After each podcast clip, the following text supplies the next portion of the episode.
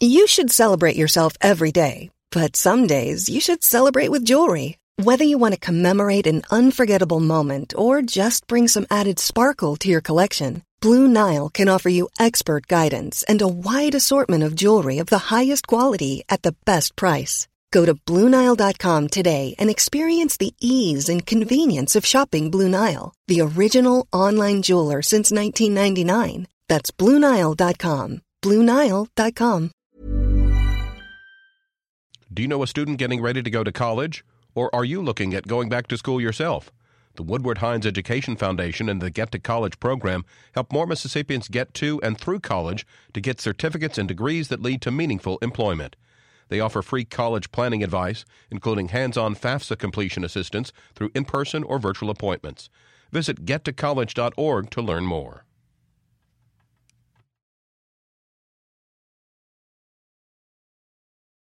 A birthday being celebrated across the country today.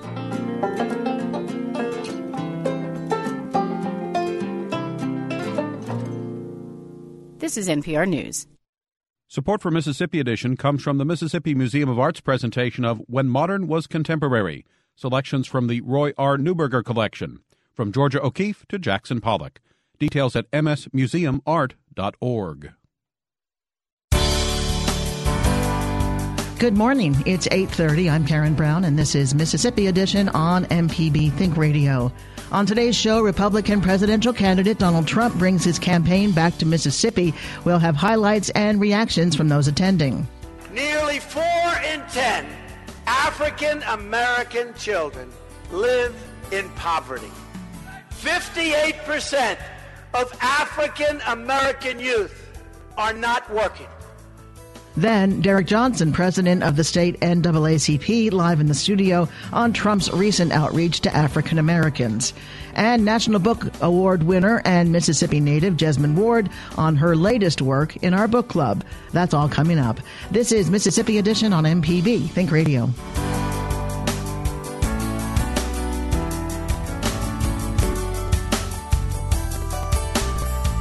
Donald Trump is appealing to African Americans and Hispanic voters while campaigning in Mississippi, a state polling strongly in his favor. Speaking to a predominantly white audience at the Mississippi Coliseum in Jackson last night, Trump talked about the high unemployment rates among black youth, poverty, and broken homes. Trump says the Democratic Party has taken the African American vote for granted. He says voters have nothing to lose by choosing him. Some have criticized Trump for not reaching out sooner. A national national NBC News Wall Street Journal Marist poll uh, shows Trump with 6% of the African American vote. Some polls have him as low as 1%. The Democratic Party has failed and betrayed the African American community. Democratic crime policies, education policies, and economic policies have produced only more crime, more broken homes, and more poverty than we've ever had in those communities before. Nearly four in ten African American children live in poverty. 58% of African American youth are not working. More than 2,000 700 people have been shot in Chicago since the beginning of this year alone. Violent crime has risen 17%. And in America's 50 largest cities, it's only going one way, folks, and that's up. Homicides are up nearly 50% in Washington, D.C., and more than 60% from last year in Baltimore.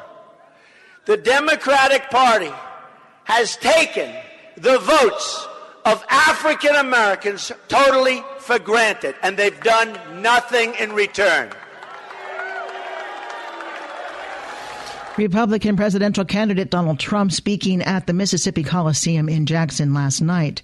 Paige Higgins, who is African American, supports the Republican candidate for president. She tells MPB's Desare Frazier something must be done to fix the nation's immigration problem. Immigration is definitely an issue. I think um, if you look at the United States history, it's only been in recent history that we've just had an open immigration plan. Back in the um, past, we would close the borders whenever we had uh, low jobs on our end, you know. So we're suffering a massive loss in manufacturing.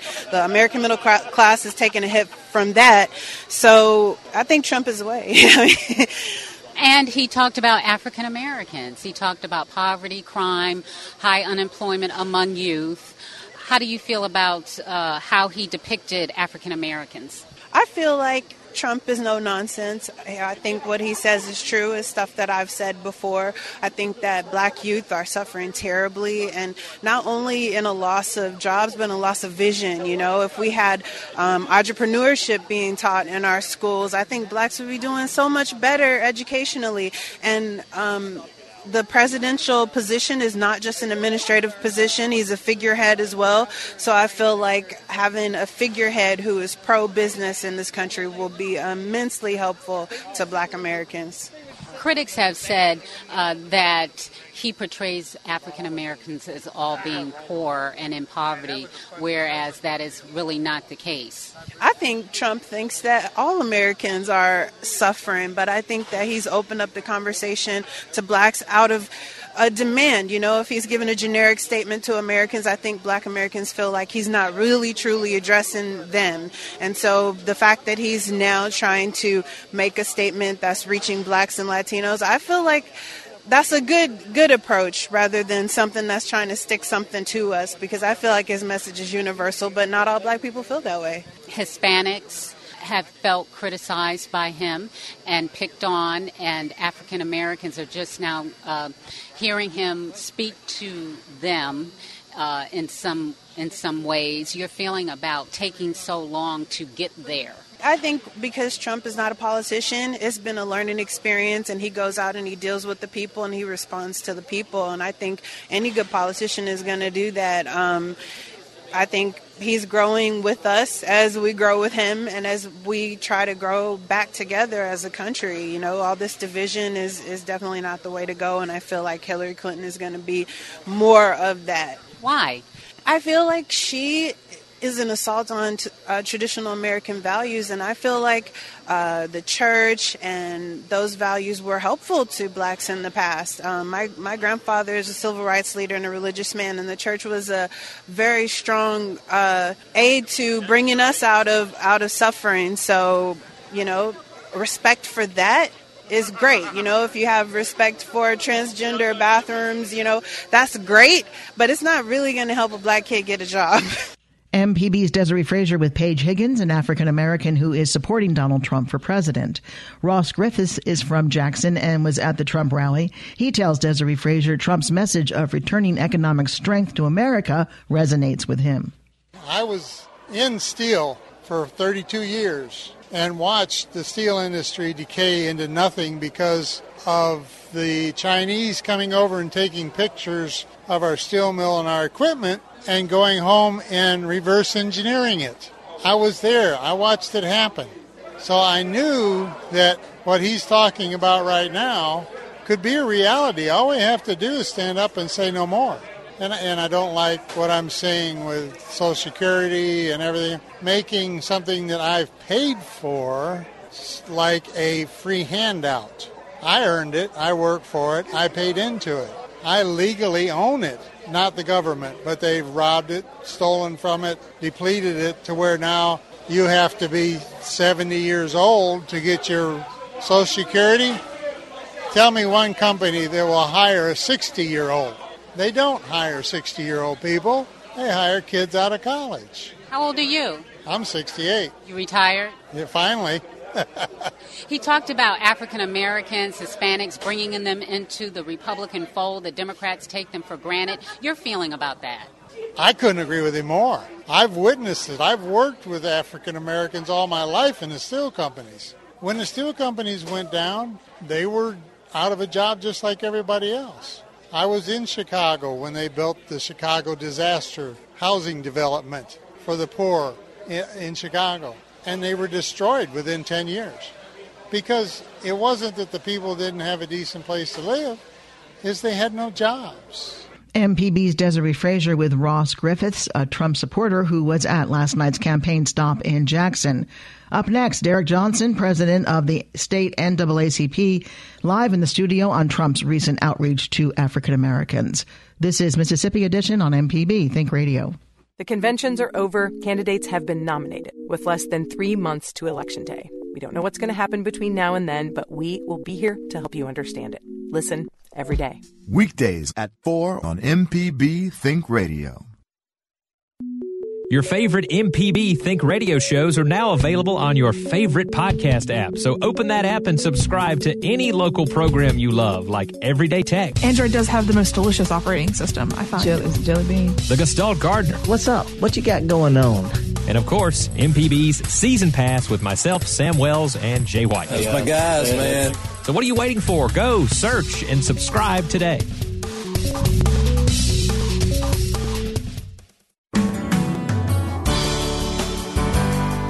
This is Mississippi Edition on MPB Think Radio. I'm Karen Brown.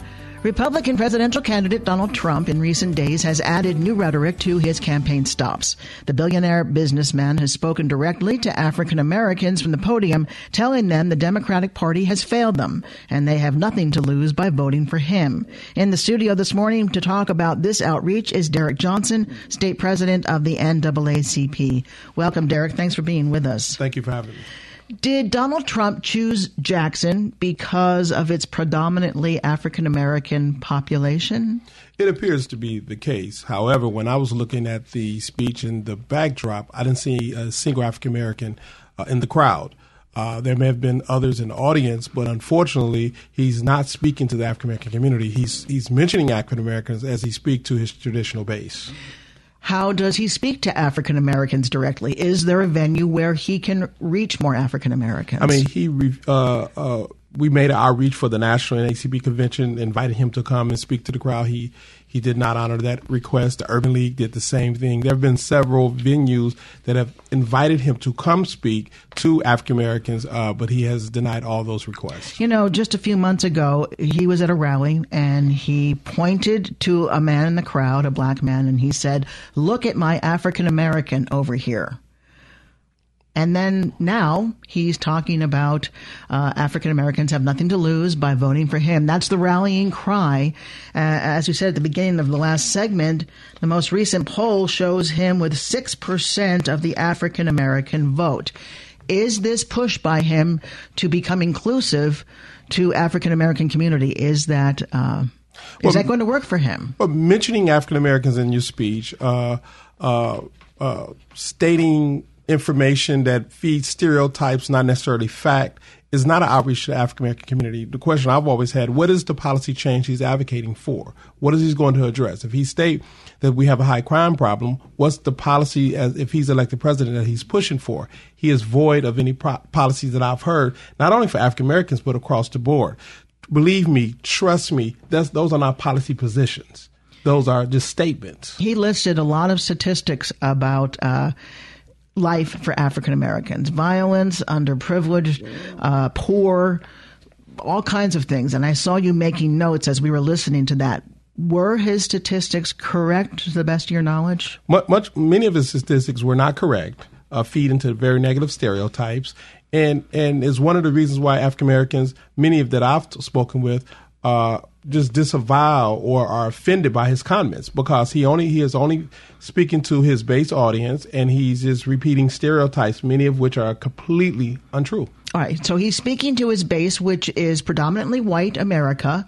And we've heard reaction from white Americans who are supporters of him, who are who are pleased with what he's saying about uh, including African Americans in his vision for America. It was a very insular uh, conversation. It is not about reaching out to any community, African Americans or any other community. It is talking to a base that already exists, and unfortunately, a base that many African Americans are concerned about because is not only feeds the stereotypes, but it leans towards racial hate groups. I mean, you have a David Duke to stand up and endorse you, and I once have disavowed that endorsement for David Duke, uh, the head of the Klan in, in, Louisiana. You've had other racial hate groups to stand up and support him. The tone of his of his meetings, the tone of some of his messages are not appealing. It is a message of intolerance. Give us some examples when you say he's um, stereotyping.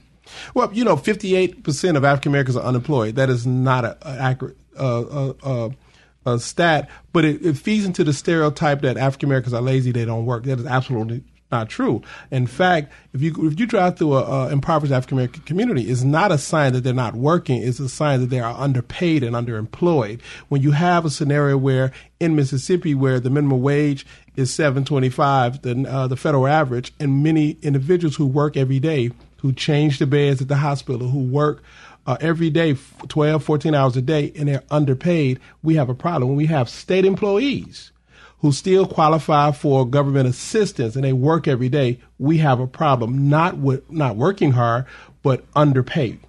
Trump said last night that the Democratic Party has not delivered on its promises to African Americans. Is there is there truth to that? That the Democratic Party is is garnering black votes without giving results to black voters? Political parties are vehicles for agendas, and those who are involved in developing those agendas really advance the needs and interests of the communities that they are seeking to support. What I have seen over time, uh, the, uh, the, the, the, Republican parties have had issues with African Americans, the Democratic Party have had problems with African Americans, but today what we're looking at is African Americans are part of developing the agenda of the Democratic Party, and I have not seen an active participation or outreach from the Republican Party to be more inclusive so African Americans can be a part of developing those agendas. And of course, you can't speak for all African Americans, but when African Americans hear Trump talk about stemming the flow of illegal immigrants and Muslims, what do they hear?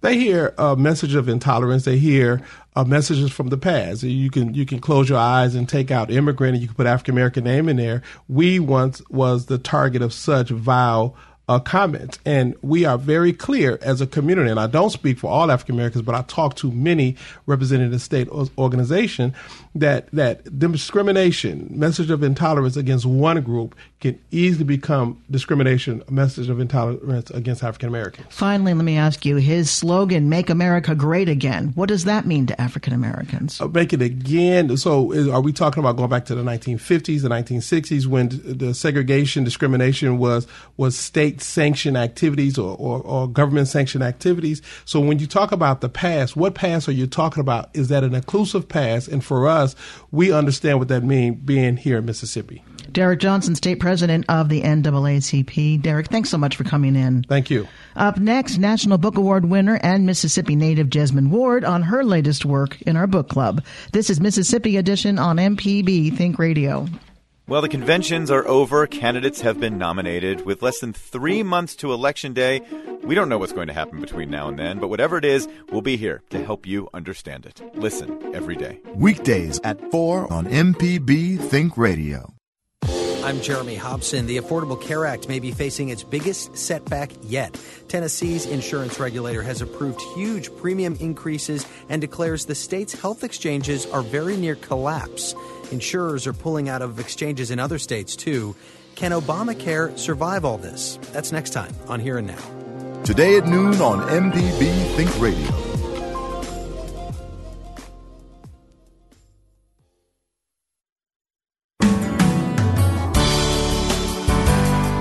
This is Mississippi Edition on MPB Think Radio. I'm Karen Brown.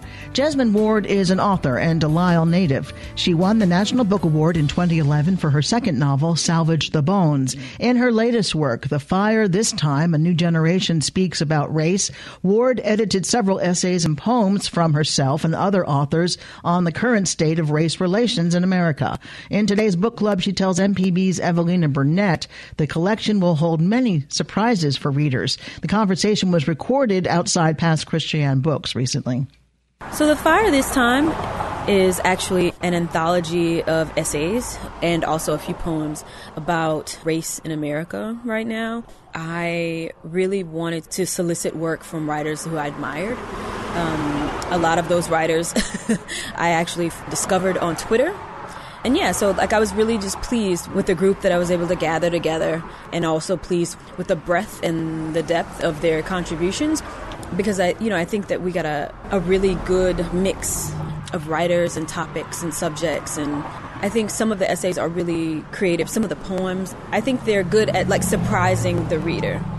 Where did the title come from? Mm-hmm.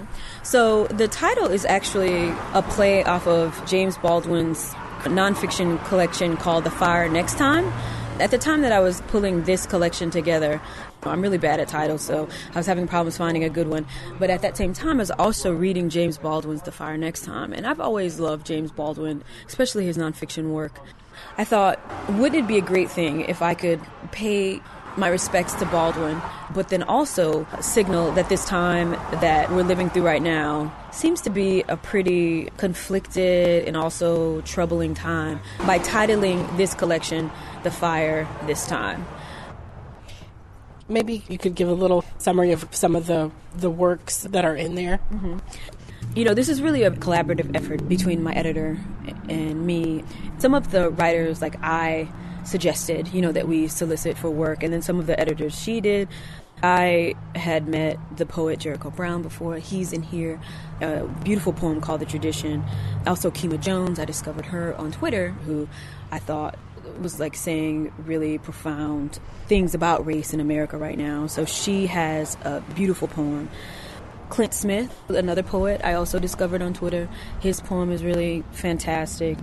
Kiese Laymon is from Mississippi, and so he contributed an essay called The Art of Storytelling, which is really amazing, which is about his grandmother who worked in like a poultry factory for many years. And so the, the essay is about how he sort of saw his grandmother really like express herself artistically, basically through fashion, right? And find beauty in her struggle through fashion and through sewing and, you know, hats and styling and stuff like that's how she created beauty in her life. There's just a lot of great, Natasha Trethewey, right, the former poet laureate of the United States, she's in here too. There's a beautiful letter by a writer who I also discovered on Twitter. I feel like there's a really good mix of new writers who maybe haven't published books yet or maybe have published only one book yet. But then also, I think there's a, a good mix with more established writers like Emily Raboteau, Edward Honeycutt, like Carol Anderson, who is a historian. So yeah, I just feel really lucky that all these people like decided to contribute. What do you hope that readers might come away with? I think this book does two things well. It reminds the reader that history lives in the present. And in some of the essays, say like Carol Anderson's essay called White Rage, explicitly references several moments in history where like our ideas about race and our conceptions of race changed. The second thing that I think that this collection does well other pieces are more personal. You know, they're really like personal narratives. Those pieces, I think, invite the reader into a world very real, lively narrators that just seem like real people who are sitting next to you telling you a story about their lives. That that makes this issue, you know, like the one of race in America, it makes it real, it makes it personal, it makes it intimate, that it grounds you in the personal. And so I think that's a good thing because I think that perhaps some readers who are not very interested in, in the idea of like reading a collection like this that explicitly is concerned with race would read these personal narratives I think that, that these essays would like change their mind about this moment in time, about race in America right now, and would really make them see these writers as just people struggling to live the best lives that they can. MPB's Evelina Burnett with author and Mississippi native Jesmyn Ward on her new anthology, The Fire This Time. A New Generation Speaks About Race. Stay tuned to MPB Think Radio for local Mississippi based programs all morning long. Coming up this morning, it's Creature Comforts, MPB Season Pass, and Southern Remedy. If you missed part of the show, there are several ways you can listen on our website, mpbonline.org, through the MPB Multimedia app, or search for Mississippi Edition in your favorite podcasting app. You can subscribe to the show right there. I'm Karen Brown. Join us again tomorrow morning at 8:30 for the next Mississippi Edition, only on MPB Think Radio.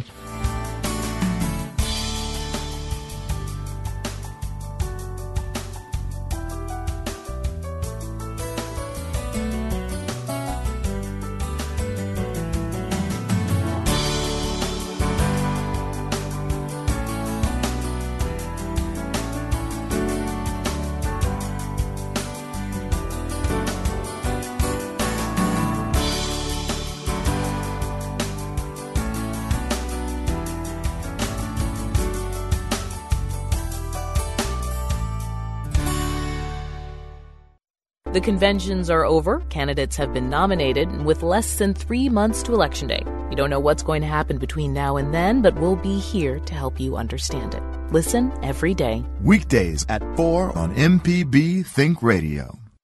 Support for Mississippi Edition comes from the Mississippi Museum of Art's presentation of When Modern Was Contemporary, selections from the Roy R. Neuberger collection, from Georgia O'Keeffe to Jackson Pollock. Details at msmuseumart.org.